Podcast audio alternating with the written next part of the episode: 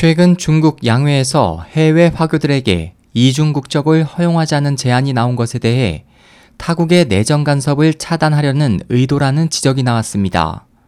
12일 차이신망에 따르면 전국 인민정치협상회의 위원인 리웨이 광둥성 화교연합회 부주석은 외국 국적의 화교에 대한 중국 국적법을 개정해 국적을 회복시켜줘야 한다고 주장했습니다.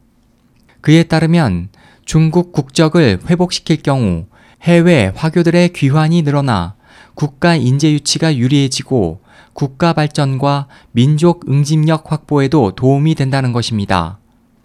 2011년 현재 전 세계에는 5천만 명의 중국계 화교가 있는 것으로 파악되고 있습니다. 현재 중국 국적법은 외국 국적의 중국인은 자동으로 중국 국적이 상실된다고 규정하고 있습니다.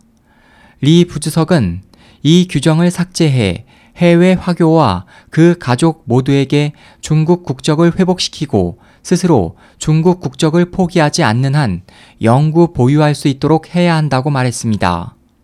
그간 중국에 돌아와 장기 체류 또는 거주하는 화교들은 외국인의 신분이어서 일상생활 중 각종 불편을 겪어왔습니다.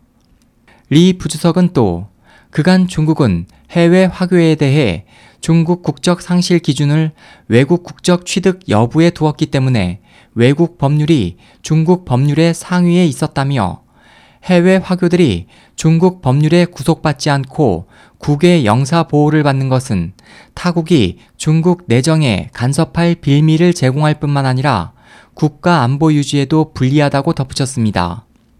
해외 언론들은 이번 주장에 대해 중국이 타국으로부터의 인권 비판 등을 차단하려는 의도가 엿보인다면서 엄청난 규모의 화교 인구가 중국 국적을 갖게 될 경우 이들을 받아들인 각국과의 관계가 껄끄러워질 수 있다고 풀이했습니다. 중국은 1950년대 중반부터 화교들이 많이 진출해 있는 동남아 국가들과의 관계 개선을 위해 원칙적으로 외국 국적 화교에 대해서는 중국 국적을 승인하지 않았습니다. SOH 희망성 국제방송 홍승일이었습니다.